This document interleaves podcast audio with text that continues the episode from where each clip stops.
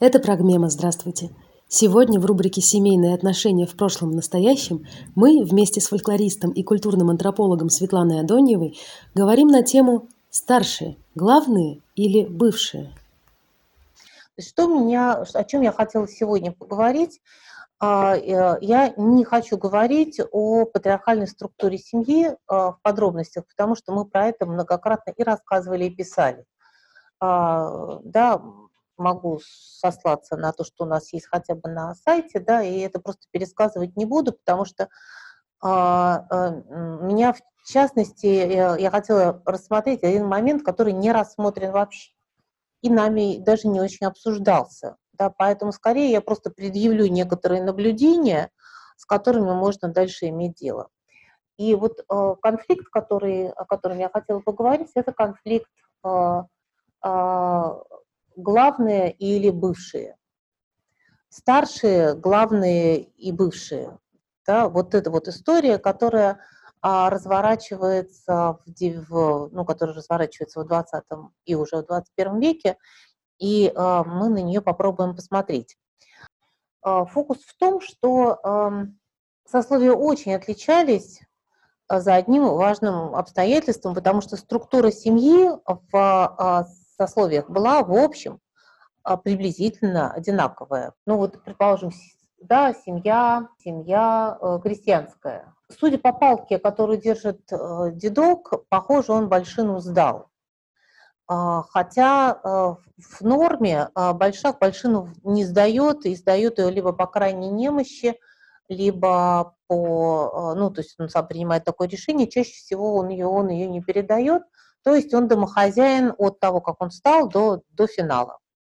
А, соответственно, а, молотка, а, дети, ну, то есть трехпоколенная семья, которая очевидна. Мы видим другую конструкцию, это приблизительно сословие городское, это может быть мещанское, может быть чиновничье сословие, ну, такое среднее, да, не, не голубая кровь, судя по матери, да, Значит, есть большак, который держит детей, и вокруг него э, женатые и неженатые его э, сыновья, и старуха-мать, которая очевидным образом не, не, ну, как бы не, не, не держит весь капитал. Приблизительно так же выглядит и священническая семья, да, ну, то есть э, неважно, как они там позировали, но а в любом случае конструкция будет следующая. Большак – отец, глава семейства, который, э, да, который над всеми, под ним мать, а, а, большуха, и наравне с ней в, в паритетных отношениях женатый сын, который находится в той же структуре. Ниже находится незамужняя дочь, неженатый сын и молотка. Да, это следующая горизонталь, да, паритетная. И э, дети женатого сына, они, ну, мне там стрелочка была, но они имеют отношение а, к большухе и, и к жене сына. Да, вот, вот, вот таким вот образом. Что меня интересовало? Вот эта структура предполагала совершенно определенный тип отношений, а, где а, эта самая власть и авторитет большака каким-то образом была обоснована. И дальше, видимо, я не буду заходить теорию вопроса, я просто укажу, что в, этой теории, в этих теориях могут быть несколько направлений. Из классической работы Макса Вебера а, а, есть, на которую бесконечно все ссылаются, а, есть такое основание господства или легитимность господства и власти. Авторитет традиции или вечно вчерашнего, авторитет личного дара, меритократия, да, управляют умные, добрые или еще какие-то, да, некое качество авторитетное. И, и, да, и авторитет, основанный на компетентности, э, обоснованный рационально созданными правилами. Это начало 20 века, это работа выбора, да, и такое определение э, распределения э, ресурса власти. Следующий подход – это подход, подход Бурдье, я тоже неоднократно на него ссылалась. А, с которым мы немножко поработаем. А, капитал или ресурс может выступать в трех обличиях. Экономического капитала, который непосредственно и напрямую конвертируется в деньги и институциализируется в форме прав собственности. а, культурного капитала, который при определенных условиях конвертируется в экономический и может быть институциализирован в формах образовательных квалификаций, и социальный капитал, образованного социальными обязательствами, связями, который при определенных условиях конверти... конвертируется в экономический капитал и может быть институциализирован, например, в форме аристократического титула. То есть у него как бы важна идея, что э, капиталов некоторое количество – что они переводимы один в другой, и что они могут быть институциализированы. То есть будет какая-то э, социальная процедура, которая закрепляет этот тип капитала. Он имеет отношение к власти напрямую, и тот мостик я протаптывать не буду. Я набросала табличку, и я пытаюсь сообразить, а каким образом э, распределены капиталы, а следовательно ресурсы а, внутри а, вот этой большой а, патриархальной семьи, которая, в которой существует в дореволюционной России. Э, это я, этим я занималась последнюю неделю, поэтому я совершенно не говорю, что это окончательно, гипотетически. Я пыталась себе представить, как это выглядит. Например, экономический капитал, разумеется, как бы он в руках патриарха, большака, я нарисовала старик-старуха, потому что вот, ну, если вдруг он сошел с большины, то тогда он передает и вот эти все возможности. Интересно, что кто не знает Евгения Онегина, из чего начинается мой дядя самых честных правил, когда не в шутку не мог, он уважать себя заставил. А что, собственно говоря, он так, э, почему он имел право заставлять себя уважать? Потому что речь идет о том, что до конца весь экономический ресурс у, у дяди. Да, а, это он будет распределителем блага. То есть, соответственно, экономический ресурс накапливается и в предельной своей форме а, им владеют старшие мужчины э, в роду, неважно в каком, будь то э, купеческий род и, или будь то род э, крестьянский, неважно. Вот как бы он максимальный владелец. А социальный капитал то есть это как бы, ну, э, и большая большуха, родство и свойство, в случае мужчины членство в сходе, авторитет в общине, возможность быть выборным судьей, возможность быть выборным а, в кредитное товарищество и прочие всякие структуры, которых возникло в деревне, в деревнях. Среди крестьянства в конце XIX века очень много, которые определяли положение мужчина-большака в обществе. Естественно, никакой парень, а также просто мужик, не мог быть членом кредитного товарищества. Ну, то есть а, полномочные социальные акторы – это а, взрослые женатые мужчины, домохозяева. Метис в данном случае имеется, э, ну, культурный капитал, э, если это говорить применительно к крестьянской традиции, это э, совокупность накопленных и полученных от старшего поколения или еще где-то во время службы в армии знаний, которые эффективным образом используются. И, разумеется, метис – это то, что накапливается также большаками и большухами, и которые удерживаются. И еще я выделила ту такую строку, которую, э, не помню, ну, в каких-то работах э, Бурдье выделял, а именно символический капитал, но не в этой. Э, это то, что презентируется. Символический капитал – то, что мы показываем, то, что мы демонстрируем и что мы ожидаем. Да? То есть э, это не обязательно может быть подкреплено экономически, но он тоже подлежит конвертации. Так, ну, ну, из тех, тех банальных примеров, которые мы бесконечно обсуждаем, потому что бесконечно задают вопросы, а вот э, в деревне были плакальщицы, им оплачивали их услуги, да, и дальше приходится объяснять, что услуги плакальщицы нельзя оплатить, и так же, как, не знаю, невозможно оплатить благословение. Uh, да, но тебе туда-обратно не, то никак не закинуть свои денежки, потому что uh, uh, это та женщина, которая стоит над тобой. Точно так же лечат только старшие, и, э, э, соответственно, это то, что начинает актуализироваться только вот на этой фазе большины и, и, и дальше. Ну, и они же и портят, разумеется, да, то есть вся вот эта мощь у них. Ну, и э, я хотела отдельно рассмотреть историю про благословение, потому что и она вырисовывается в большую такую очень красивую историю. У нас очень много примеров, кто кого может благословить и благословляет. Если к современному взрослому человеку и старому человеку сказать «благословишь ли ты меня?», то этот взрослый, даже старый человек ежится, кукожится. То есть ему вообще-то в этой позиции, ему не так просто это сказать. Я имею в виду городского человека. Можете провести эксперимент у здравствующих, не знаю, родителей, попросить благословения. Они вытаращатся, да, и будут, ну, посмотрите, что будет происходить. А в отличие от этого, деревенские старшие э, как бы люди, собеседники наши, довольно легко находят э, а, находят примеры, да, и понимают, о чем идет речь. Про родительские благословения, да.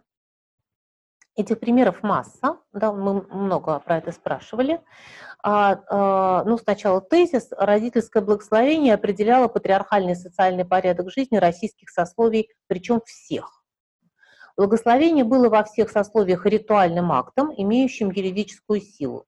Так осуществлялась передача материального имущества и духовного блага от родителей детям, когда те отделялись от семьи в случае женитьбы или замужества, отправки на воинскую или государственную службу. Эта практика, естественно, оказалась в числе отмененных в советское время, так как она была одновременно и религиозной, и патриархальной. То есть, а поскольку было отменено и то, и другое, соответственно, это как бы уходило. Но, тем не менее, в дискурсе и в практике э, деревенской э, это остается. Ситуация армии. А, а вот в армию, когда провожали, э, тоже как-то благословляли. Как не благословляли? Благословляли тоже. Вот этими же словами, да-да, просили Господа Бога, Пресвятую Богородицу, Иисуса Христа со всеми угодниками, всех просили. Что? Спаси и сохрани сына моего, как вот на чужой стороне, или вот и в бою, и везде спаси, сохрани Господи. Это говорит женщина 25-го года рождения, то есть отнюдь не старая, да, и, соответственно, она благословляет вовсе не на войну, да, а именно на службу в армии. Следующий пример. Это э, очень красивый пример, который был записан э, в Ферапонтово, когда мы там в начале 90-х годов работали. А, э, тогда еще без нормальных диктофонов, а, поэтому, в общем, только по косвенным замечаниям можно, можно услышать, о чем идет речь. Практически повсеместно в ситуации, если невеста или, или жених были э, сиротами, э, они должны были совершить некий акт, чтобы получить благословление на брак. И вот здесь, собственно, она описывает свои собственные, свое собственное причитание – вот и пошла в коридор, там попричитала, иду и причитаю. Полна изба людей, все. И старый мал, что, что позвала птичку-пташку, причитаю. Как у меня до сиротиночки, нет дорогого до гостя милого, как на мою до веселую свадебку, государя да нету батюшка, как нету красного да солнышка, я пойду до сиротиночка во чисто да во поле, как во поле да во чистом блестит быстро да реченька, какой-то до быстрой реченьки растет лес, да все ракитовый, и тут мы воображаем, если кто был в Ферапонтово, представляем себе эту всю картину, и монастырь, и так далее, и где там кладбище, да, вот это все сияние. Да? Как уж в этом лесу ракитовом так живут, там живут да птички, птички-пташицы, там лесные канареечки, попрошу я, сиротиночка, я одну да птичку-пташицу, пусть летает да птичка-пташица, она ко церкви да соборной, на широко да плоско кладбище – к могиле да высокой за государем да за батюшком. То есть она в причитании вызывает эту самую птичку-пташицу, которая пригласит отца, который придет и ее благословит. При большом стечении народа, ну, фактически мистериальный акт появления мертвых родителей, которые должны дать благословение. Либо их водили прямо на кладбище, укладывали лицом в могилу, и они туда, значит, соответственно, причитали, чтобы получить оттуда благословение. Ну и э, что еще там? Э, свадебное благословение, а, благословение на войну и благословение на дорогу. Я не стала вытаскивать эти примеры, но а, а, фактически, практически всегда старшие женщины считали необходимым нас благословить на дорогу, потому что, ну, потому что кто нас еще благословит? Да, и это было совершенно тоже как бы представление о том, что это миссия старших. Миссия старших – благословлять.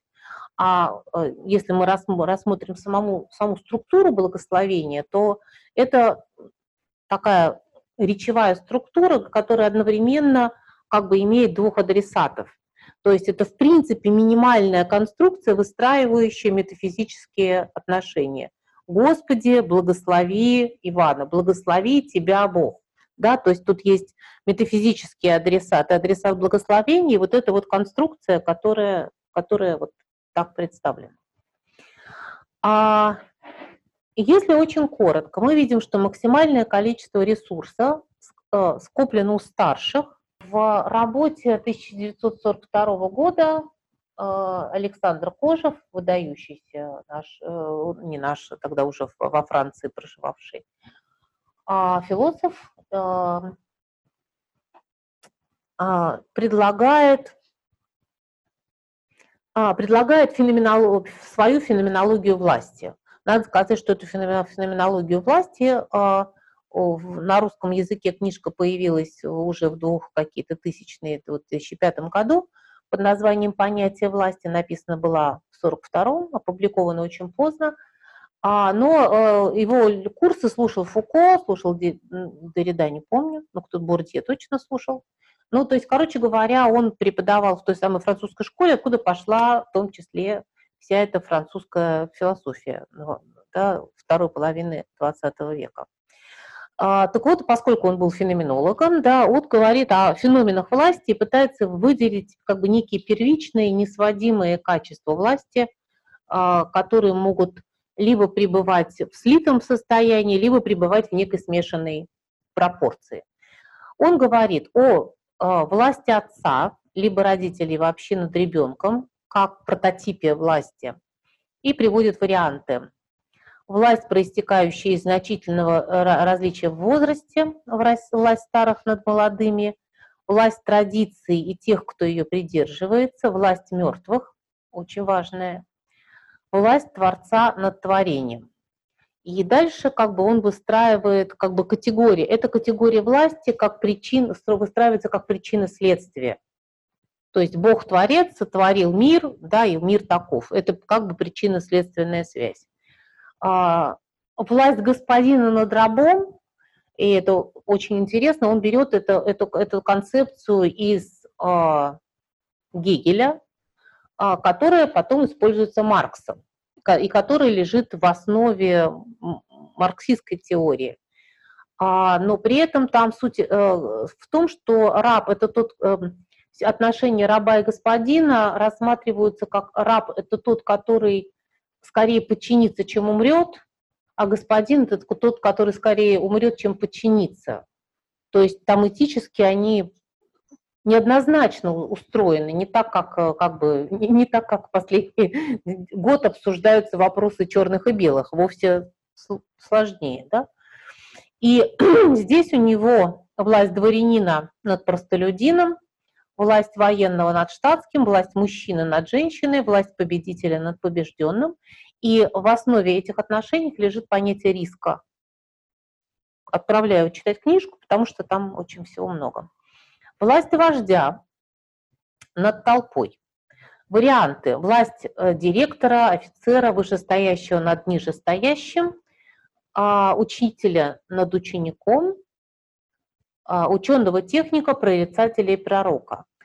И здесь он главное выделяет проект предвидения. То есть как бы история такой власти – это власть, связанная с изменением. То есть появляется кто-то и говорит, а ну-ка пошли мы в соседнюю страну воевать появляется кто-то и говорит, мы сейчас устроим революцию и так далее. То есть это вот такая вот такая конструкция. И третья, ой, четвертая группа – это власть судьи, арбитр, контролер, цензор, исповедник, то есть главный как бы э, инструмент справедливости. Я не готова сейчас посадить вот эту конструкцию на сегодняшний момент. Ну, потому что как распределяются и в каком отношении концентрируется власть э, э, в современной семье. Я хочу обратить внимание только на старших. Мариэта Чудакова пишет. Старое, то есть после революции, старое было приравнено к вымирающему, и процесс вымирания не должен был занимать ничего внимания молодость и старость перестали быть равно естественными биологическими явлениями, разными ступенями одной и той же человеческой жизни. Молодые явно не собирались стареть, старость находилась под подозрением. А, ну и дальше. Если мы посмотрим на конструкцию а, семьи 30-40-х годов, то она вот такая, да, то есть она спорная.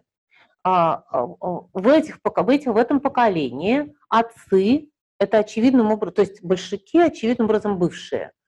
А, если он капиталист, он, понятно, как это, понятно, поражен в правах, дворянин поражен в правах, крестьянин раскулачен. Да? Ну, то есть вот они все, за исключением э, редкого отклонения, большевики и главы уничтожены.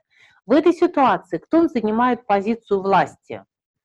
И она оказывается, как это, спор, ну не то, что спорная, да, а, либо это будет мать Большуха, которая встает в это, в это, в это место, да, если она остается, либо, и это мы хорошо видно по фотографиям, это место занимает женатый сын, тот самый мужик, у которого, в общем, ресурса не было, как мы видим по той схеме, да, у него не было двора, у него как бы не было социальных связей, все это обреталось потом. Вот он оказывается в этом месте. Очень интересно, я прочитаю, очень интересное а, исследование было проведено Ольгой Курбатовой, а, и этот, этот текст можно найти, Конгресс антропологов выложен весь. А, проводилось исследование жителей Москвы, Санкт-Петербурга и Новосибирска, 2006-2017 год, и собирали сведения а, о предках в трех поколениях. Я сначала прочитаю, потом поясню, что я вижу в, этой, в этих статистических наблюдениях. Анализ брачной структуры, доля и уровень межнациональных браков, брачное расстояние, уровень экзогамии, ну то есть далекие, да, один из Алматы, другая из, из Ленинграда поженились, или а один э, сын профессора, другая дочка Поломой, поженились, да, вот эти вот социальные и территориальные расстояния. Так вот, анализ показал, что население всех трех мегаполисов имеет смешанный характер в отношении этнического происхождения и места рождения предков.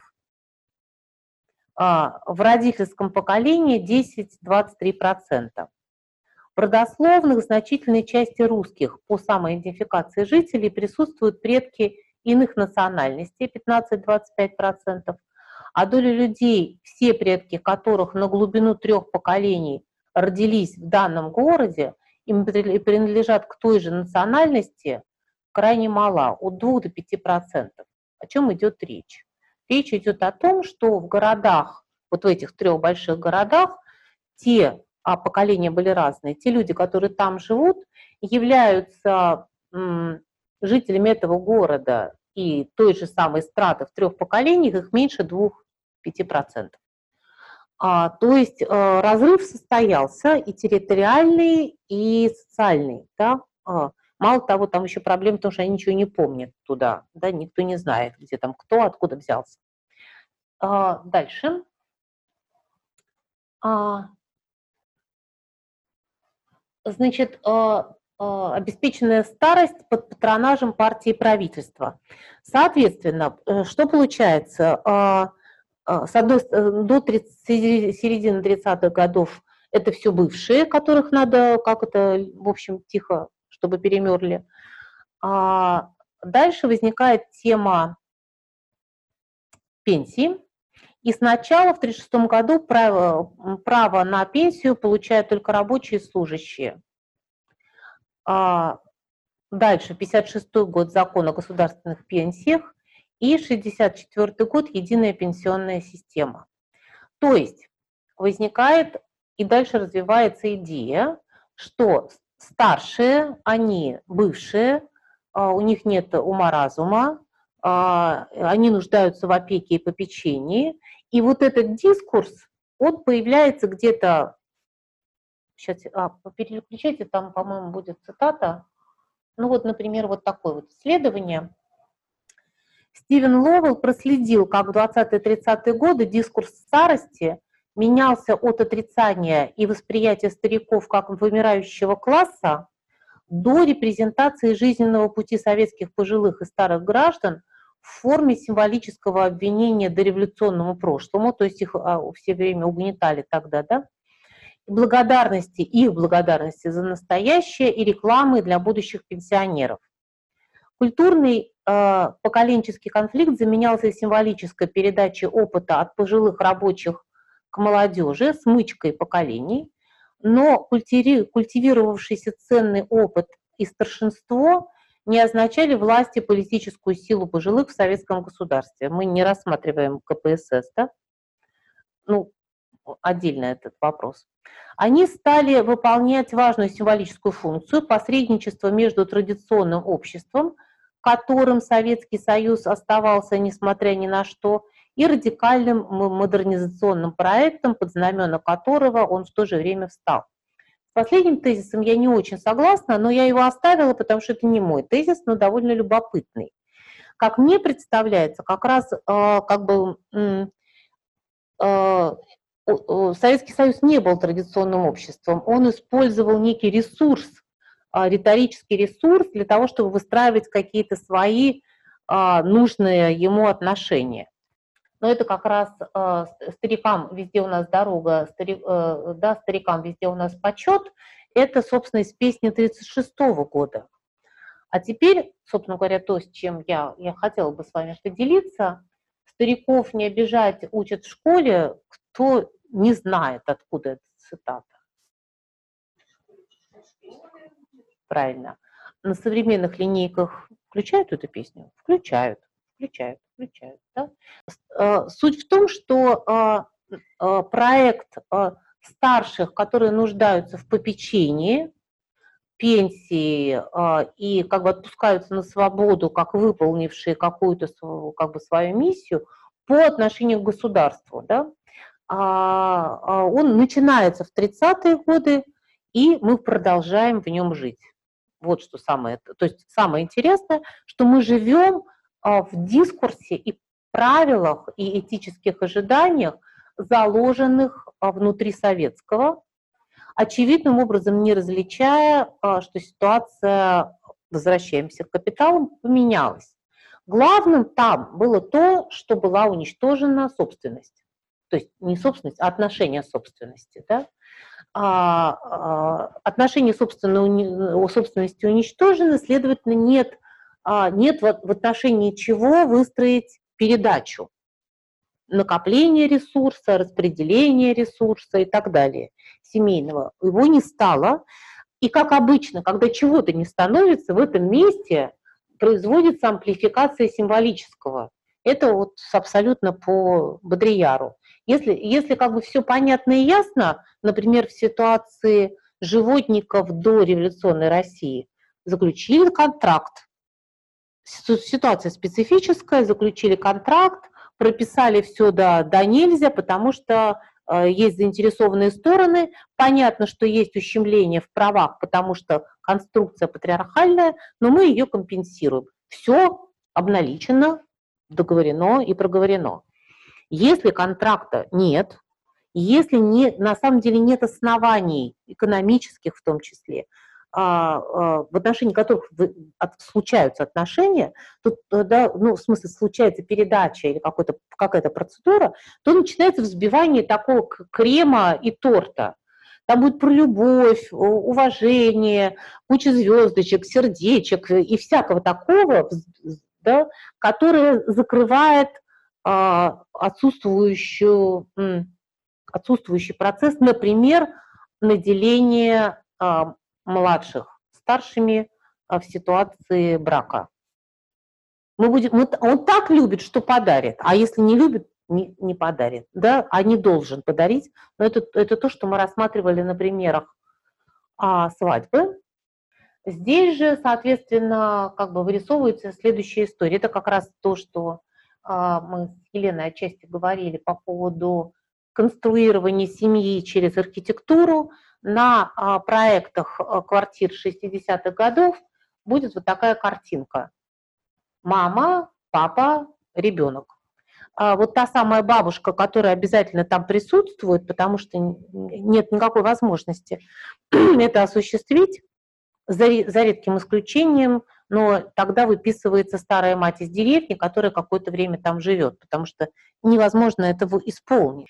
И дальше я попыталась представить себе, не, не рисуя картину, где там парни, где девки, но приблизительно выделяя те же возрастные классы, а что теперь происходит да, с этими типами капитала.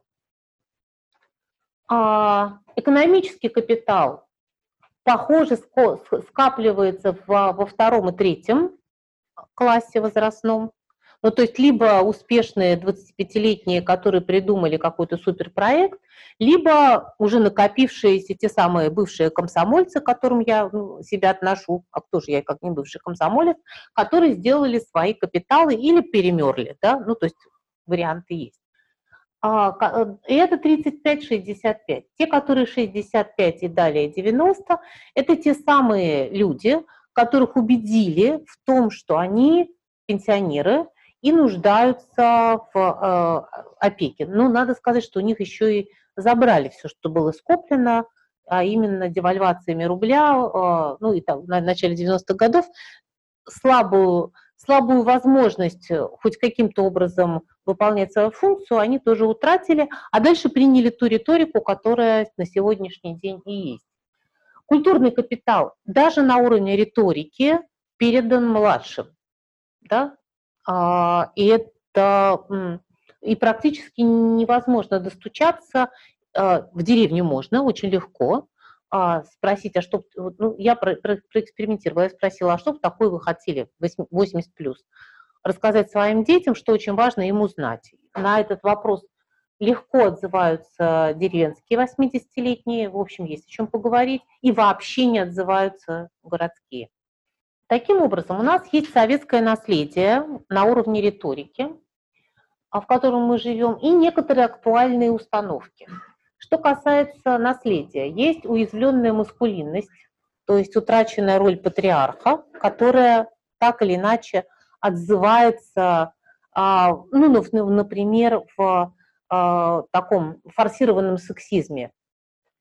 Есть жертвенная феминность, ну, я позволяю себе так определять, еще раз, да, это гипотетически. Это опекающая жена и опекающая мать которая, я имею на уровне дискурса, она все время жертвует, да, собою, там, ради милого, любимого сына, дочери и так далее. Это так называемая социалка, прекрасное слово, которое перевезла из Москвы в свое время любовь, потому что мы ее отправили обсуждать, мы думали, что, что про старших это про всякое разное интересное, а оказалось, что все там это, это вся, все собрание про убогих. Да, то есть только так, только так это и мыслится, да, а, в а, каких-то там проектах чиновничьих, это про убогих. А, соответственно, дискурс старости, идея благотворительности и попечительства в отношении старых. Это различие в городском, нуждающееся в попечении, и деревенском возрастном сценарии, потому что, похоже, это связано с теми самыми домами, которые, похоже, не утрачивали как, хоть какую-то часть собственности, те, которые продолжали жить в деревне. И поэтому мы имеем разные модели поведения старших, а, и это актуальное настоящее. Ну и то, что я назвала, назвала слоганами. Новое значит лучшее, а это, собственно говоря, это те самые 20-е, 30-е. То есть мы не берем опыт никакой, да. Это мы строим горизонтальное сообщество, а как мы его строим, а, да, а как знания это передавать, да, а, и молодым у нас везде дорога. То есть, по сути дела, в 21 век мы входим с, а, сказать, с программой а, советского государства без э, каких-либо иных программ. А теперь другое я хотела показать. А, это одна страничка из бюллетеня, а, статистического бюллетеня по городу Петербургу о распределении родившихся по возрасту и брачному состоянию матери. Надо сказать, что я уже влюзала в эти бюллетени, когда могла ходить в э, публичную библиотеку, и тогда еще а, с ума сошла, прочитав статистику. А, а, ну, я читала статистику, э, по-моему, там был 2006 год, 2003. Что я хочу, на что я хочу обратить ваше внимание? Значит, а, к, в процентном отношении к общему числу родившихся, да, посмотрите, пожалуйста, да, у матерей, ну, 100% численность, сколько детей рождается а, вне брака. То есть, соответственно, до 20, 50, почти 53%, а дальше э, мама дорогая. Посмотрите, пожалуйста, да? Это как бы статистика, выложенная в интернете, можете заняться анализом. Что означает, что в структуре семьи идут некие великие процессы, которые вообще не соответствуют риторике. То есть а, жизнь течет удивительно, и, скорее всего, может, у нас и будет э, брак по принципу Калантай, а может, еще какой-то. То есть никто не знает, какой, и все мы творцы своей судьбы. Похоже. Да? А, риторика же вся, включая Конституцию, да, не стоит ни на чем в смысле практики. И это как бы вот такая картинка, которую, опять-таки, я вот я по ней не подпишусь, я не, потому что я не знаю, какая она, да, но э, а, кто у нас нынче главный, да, и в какой конструкции это главенство выстраивается, это все стоит на повестке дня. Так что коронавирус нам в помощь для того, чтобы войти в ситуацию перехода, перетрястись там в ней, да, и э, обнаружить некие новые структуры, может быть.